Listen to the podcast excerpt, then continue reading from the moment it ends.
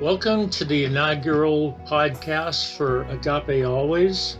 I am your host and commentator, Jim Jenkins, and I'm blessed and excited to be coming to you in this venue. It's a kind of a step out for me, but we'll see what the Lord has. I feel like He's directed me in this, and I'm going to go with it. A little bit about myself, my background. I'm married to my best friend Miriam, and have been for just over 40 years. Uh, she's a British citizen, and we met over here. But we were married over there, married in England. Her dad, who's a vicar for the Church of England, or was, uh, A.P. Nichols is the one who married us. Her mother, Mary, uh, played the organ for us. Her older brother, Philip, was my best man and her oldest brother, Andrew, is the one who marched her down the aisle since dad was preoccupied with the service. So it was a kind of a family affair.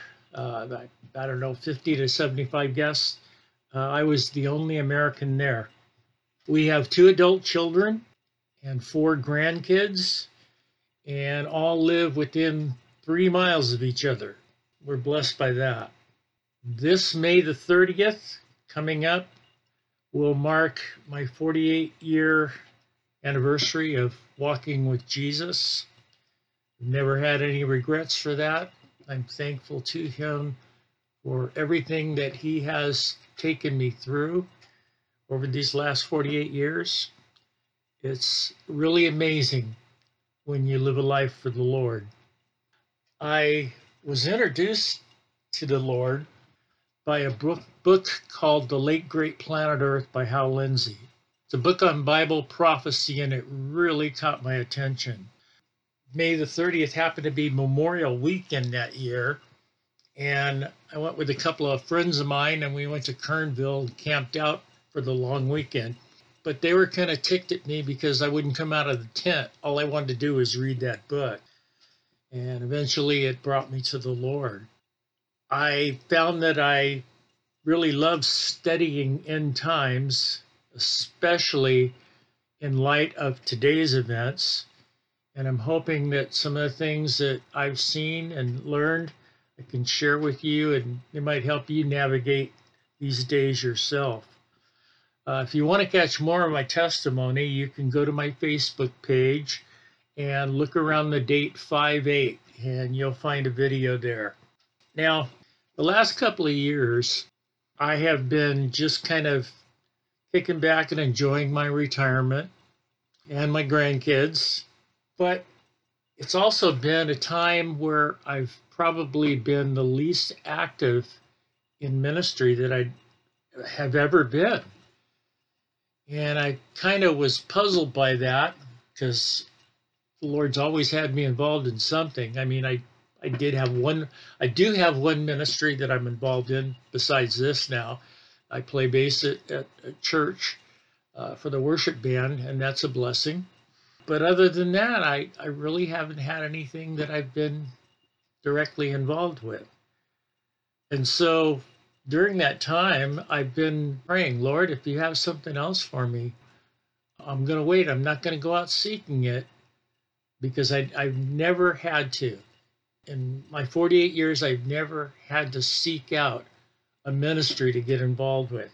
They've just always been there. The Lord's always brought them along. He's always provided in that area. So these last couple of years have been a little bit different. But I, I've learned over the years that you just sometimes have to patiently wait for God to call you or open a door. And it's kind of like, you know, being on the bench as a player. That's not your favorite spot. You'd rather be out there playing.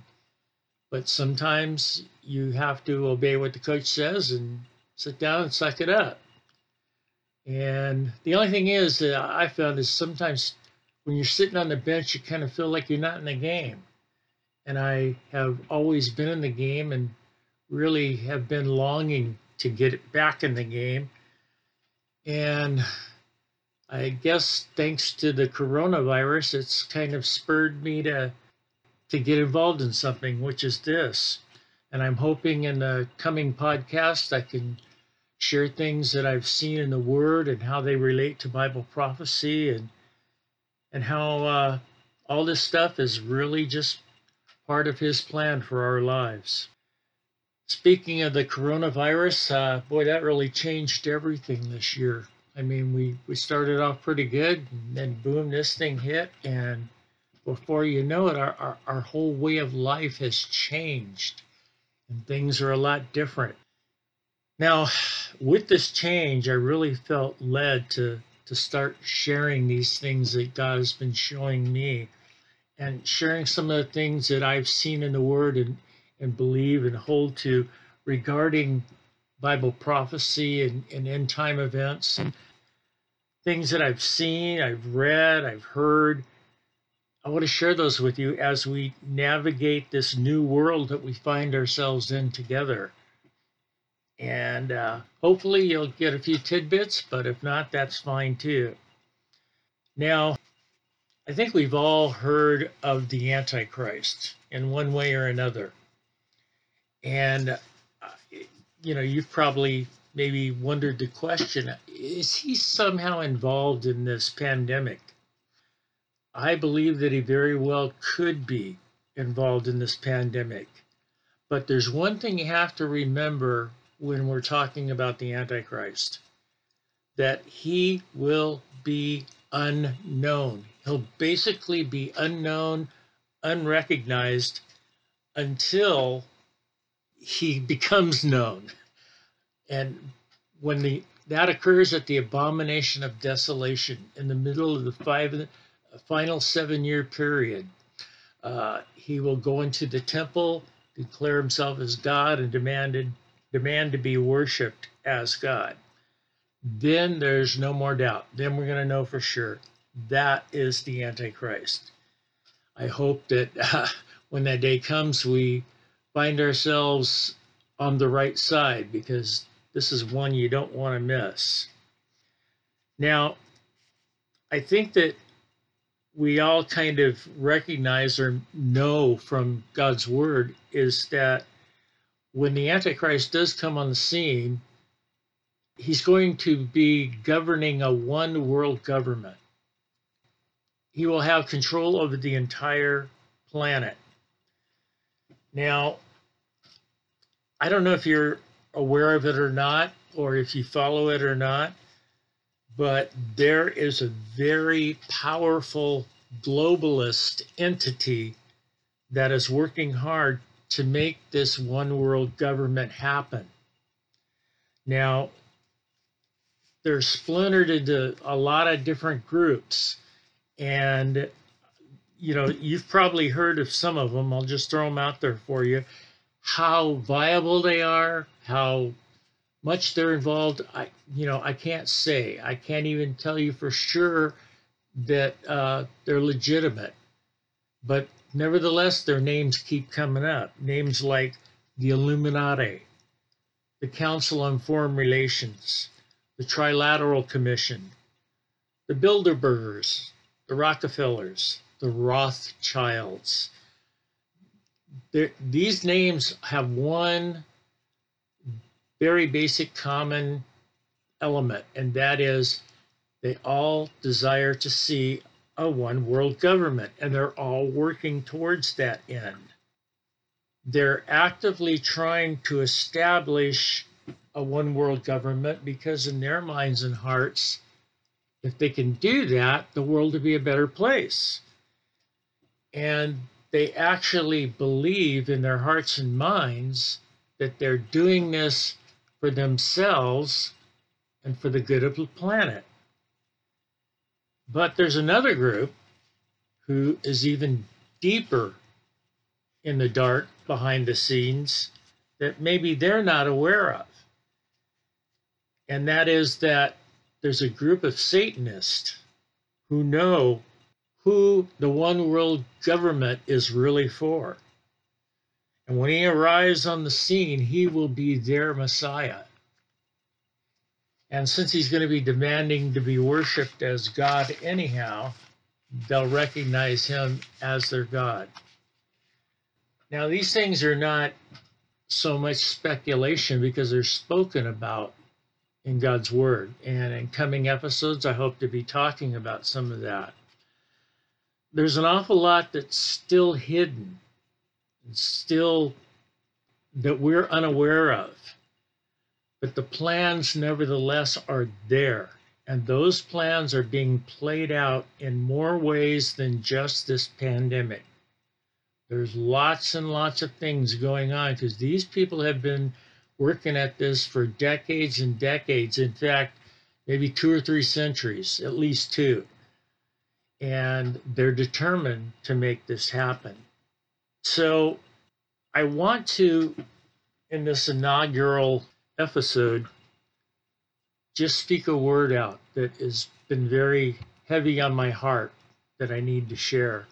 Right now, it's time for believers to wake up and start fighting the spiritual battles with God's Word.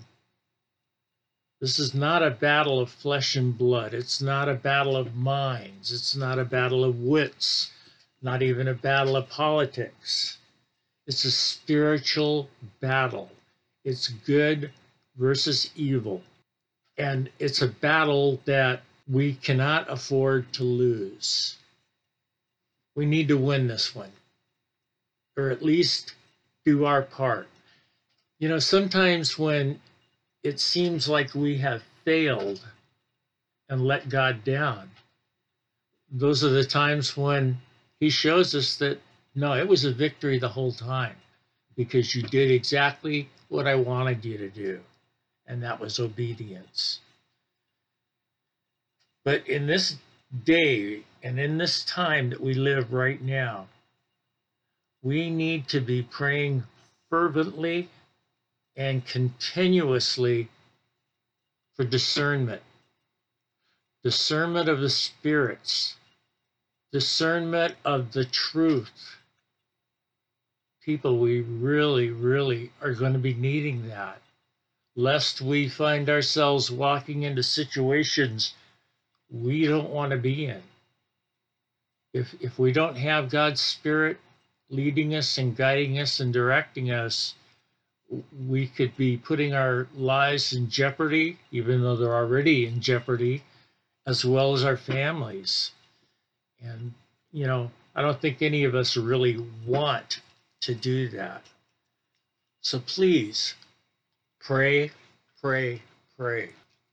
I've gotten to the point where I'm asking God to grant me discernment every single day because I believe it's that important. A sensitivity to the Holy Spirit, to His leading, to His warnings. We need it today in this day and age. I want to share with you just a little bit from Matthew 24, which is known as the Olivet Discourse. And in the Olivet Discourse, Jesus was talking to his disciples, and they're walking around. And in verse 1, it says, Then Jesus went out and departed from the temple, and his disciples came up to show him the buildings of the temple. And Jesus said to them, Do you not see all these things? Assuredly, I say to you, not one stone shall be left upon another that shall not be thrown down. Now, as he sat on the Mount of Olives, the disciples came to him privately, saying, Tell us, when will these things be, and what will be the sign of your coming and of the end of the age? Now, just think about that for a moment. Jesus has just given them a powerful prophecy that they're finding hard to believe that the temple is going to be destroyed. And they're understanding what he's saying, not only concerning the temple, but concerning his return. He hadn't even left yet, he was still right there. But somehow they were able to understand that. That was the power of the Holy Spirit. And so they're asking him, when are these things going to happen? And how are we going to recognize it? And what's going to be the sign of your coming? The Jewish people were very into having signs to validate things. And they know that a sign would precede his second coming as proof to them of, of his validity. But I want you to think for a moment what, what exactly are they asking him? And, and to put it in simpler terms, it's kind of like this God, when are you coming back to earth? And how are we going to recognize it? You know, other than the question Nicodemus asked, What must I do to be saved? I, I can't think of a more important question in the Bible. Lord, when are you coming back and how are we going to recognize it? That's just a heavy, heavy question. Now, considering the magnitude of that question, I want you to consider well what is said next. Because of all the things that Jesus could respond with in answering that question, this is what he responds with first. And Jesus answered them and said, Take heed that no one deceives you. Wow. Take heed that no one deceives you. That's going to be one of the most prevalent things going on prior to his return the deception. He goes on to repeat about deceit two more times in Matthew 24. In verse 11 and verse 24, you can look those up and see. But there's going to be a lot of deception going on. And that's why we need discernment. So we can discern in our hearts and in our spirits is this of the Lord or is this of the enemy?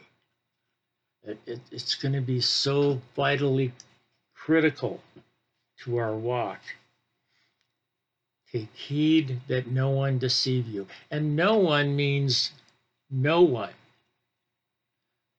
Not our pastors or our teachers or our friends, our relatives, or even ourselves.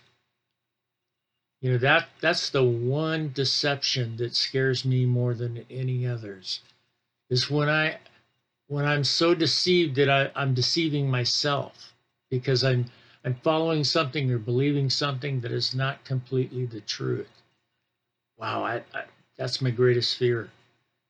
And that's why we need discernment. And so pray diligently for more discernment. Jesus goes on, like I said, in two other times to to just highlight this and, and don't ever forget it that yeah, the deception is out there, you know, and, and we don't know who is really who until we have it, until the Lord can really speak that to our hearts. Now, one thing I want to just point out in verse 5 here he says, For many will come in my name, saying, I am the Christ, and will deceive many. So there's going to be imposters, lots of imposters. And you know, the funny thing is, I looked at the word Christ here, and it means anointed. That's one of the meanings, one of the definitions of Christ, anointed. Hmm. Because I've heard people say before, I have the anointing. I am anointed. I have my own anointing. And, I, you know, I'd never really thought about what they're saying. Basically, they're proclaiming, I'm Christ. So let's let's be aware of that one right off the bat. There is just so much deception going on. Like I said, and sadly enough, and this is another thing we have to really be diligent about, is deception from the pulpit. Well, I wish I didn't have to say that, but but I do.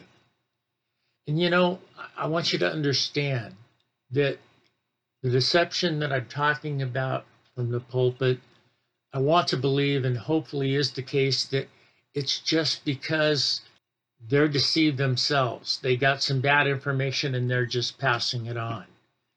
And they're not applying the principle that I'm going to talk about just a moment for us to apply. I hate to think of the idea that there is intentional deceit and deception going on from the pulpit, but I think we've all seen enough televangelists to know that that's not true. There is deception going on in the pulpit. You know, one of the groups I mentioned here was Council on Foreign Relations. And what's interesting, and you can do this search if you want, you can bring up the Council of Foreign Relations members. T- type it into Google and see, and the list will come up and you can start going through the names. One name that hit me like a ton of bricks because I'm wondering why in the world is he on this list? It was Rick Warren, the pastor of Saddleback Church. And then I remembered that the enemy intends to infiltrate every single sector of life we can think about because then he can deceive us more. I can't explain why he's there. Maybe he can explain it. If it's the truth, maybe he doesn't know. I don't know. Maybe he thinks he's doing something else. But but that's an organization that is actively after a one world government. Now, we have one very, very critical tool that we must be applying in this day and age. And it's found in Acts 17:11. And I want you to look it up, highlight it, under underline it, write it down, do whatever you have to take, but not only memorize this verse, but learn how to apply it. Because in this verse, Paul is talking to a group of people that he commends, a group called the Bereans. And he commends the Bereans as being more noble than, than the Thessalonians because they would receive the word with all readiness. Yeah, they would receive it. But then he says they would go and search the scriptures daily to make sure those things are true. And that's exactly what we need to be doing. No matter what we hear from the pulpit, we need to verify it in our hearts and on the pages of God's Word. Because if, it, if it's not there, then we should not believe it. We should not hang on to it. And sadly enough, I think there's too many people nowadays because of the busy schedules. Of course, now there's a little break from that. They've neglected to apply the spiritual principle. Rather, they feel so safe and secure in their doctrines and, and what they believe because it's all coming from their pastors. Their pastors are great godly men that they respect. And so when they say something, that's it. That's what I believe. And it comes down to almost all of their doctrine is coming from the pastors and from the pulpit rather than from God's word. If they say something, people are believing it without checking it for themselves. I remember this happened to me once, and I was listening to a message by my pastor, and uh, he said something that I just, whoa, what, how does that relate to what he's talking about?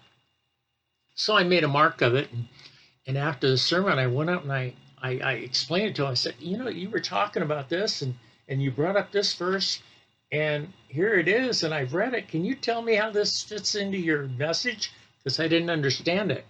He said, sure. So he looked at the verse and his eyes kind of got big and he says, Whoa, you're right, that doesn't go. And then he said, Oh, I, I know what I did. I wrote down the wrong verse. That was from another part. And right then and there, I was given a crystal clear picture of how that deception sometimes works. He was definitely honest about it. You know, he wasn't intentionally trying to mislead anyone. But he said something that he hadn't completely checked out yet. And boy, that, that's one of the reasons why teachers have a greater condemnation, you know, for what we do. And that, that just was such an eye opener for me. But I want to issue this warning. If you're getting your doctrine solely from the pulpit, then you better understand that you are wide open to deception. And it may not be intentional. It may be, may not be. Hopefully it's not, but we just don't know. So that's the main part of what I wanted to get out this evening and, and let you know. Apply Acts 1711. And as you listen to my podcast, apply Acts 1711. I'm only human. And no matter what I say is as diligently and as honestly as I might believe it, it might be wrong. And if you catch it, nail me on it. Don't let me get away with it, please. Because I'm looking for truth. I want truth more than anything else. I want the truth. I want to know what the truth is. So if I say something wrong and you, you see it in God's word as differently, let me know. We might disagree on the meanings, but that's fine. You've done your part, I've done mine. You know, we can work it out together in the Lord. Now, in closing here, I just want to just let you know a couple of the episodes I, have already kind of marked in my mind that I, would like to cover here. I'd like to talk about the Olivet Discourse, all of Matthew 24, all the way through. I'd like to do an exposition of that.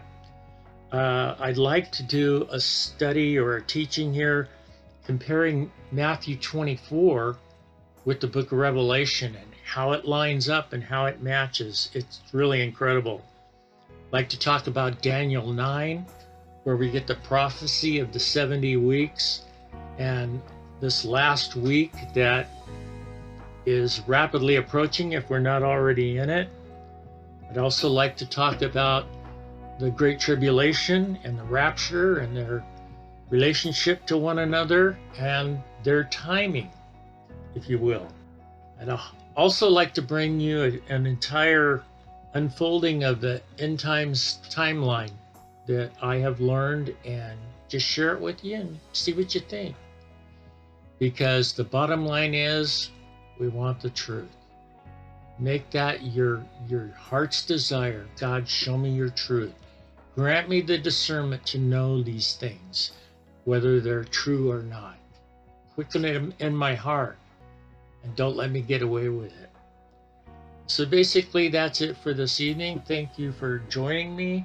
I pray that you would pass this on if it speaks to you. Uh, make comments, bring it back to me. You know, if you have some questions or anything like that, I'll help you out as much as I can. I'll answer as many as I can. But let's just together go find the truth. So until the next time, agape always. We'll see you then. Thank you.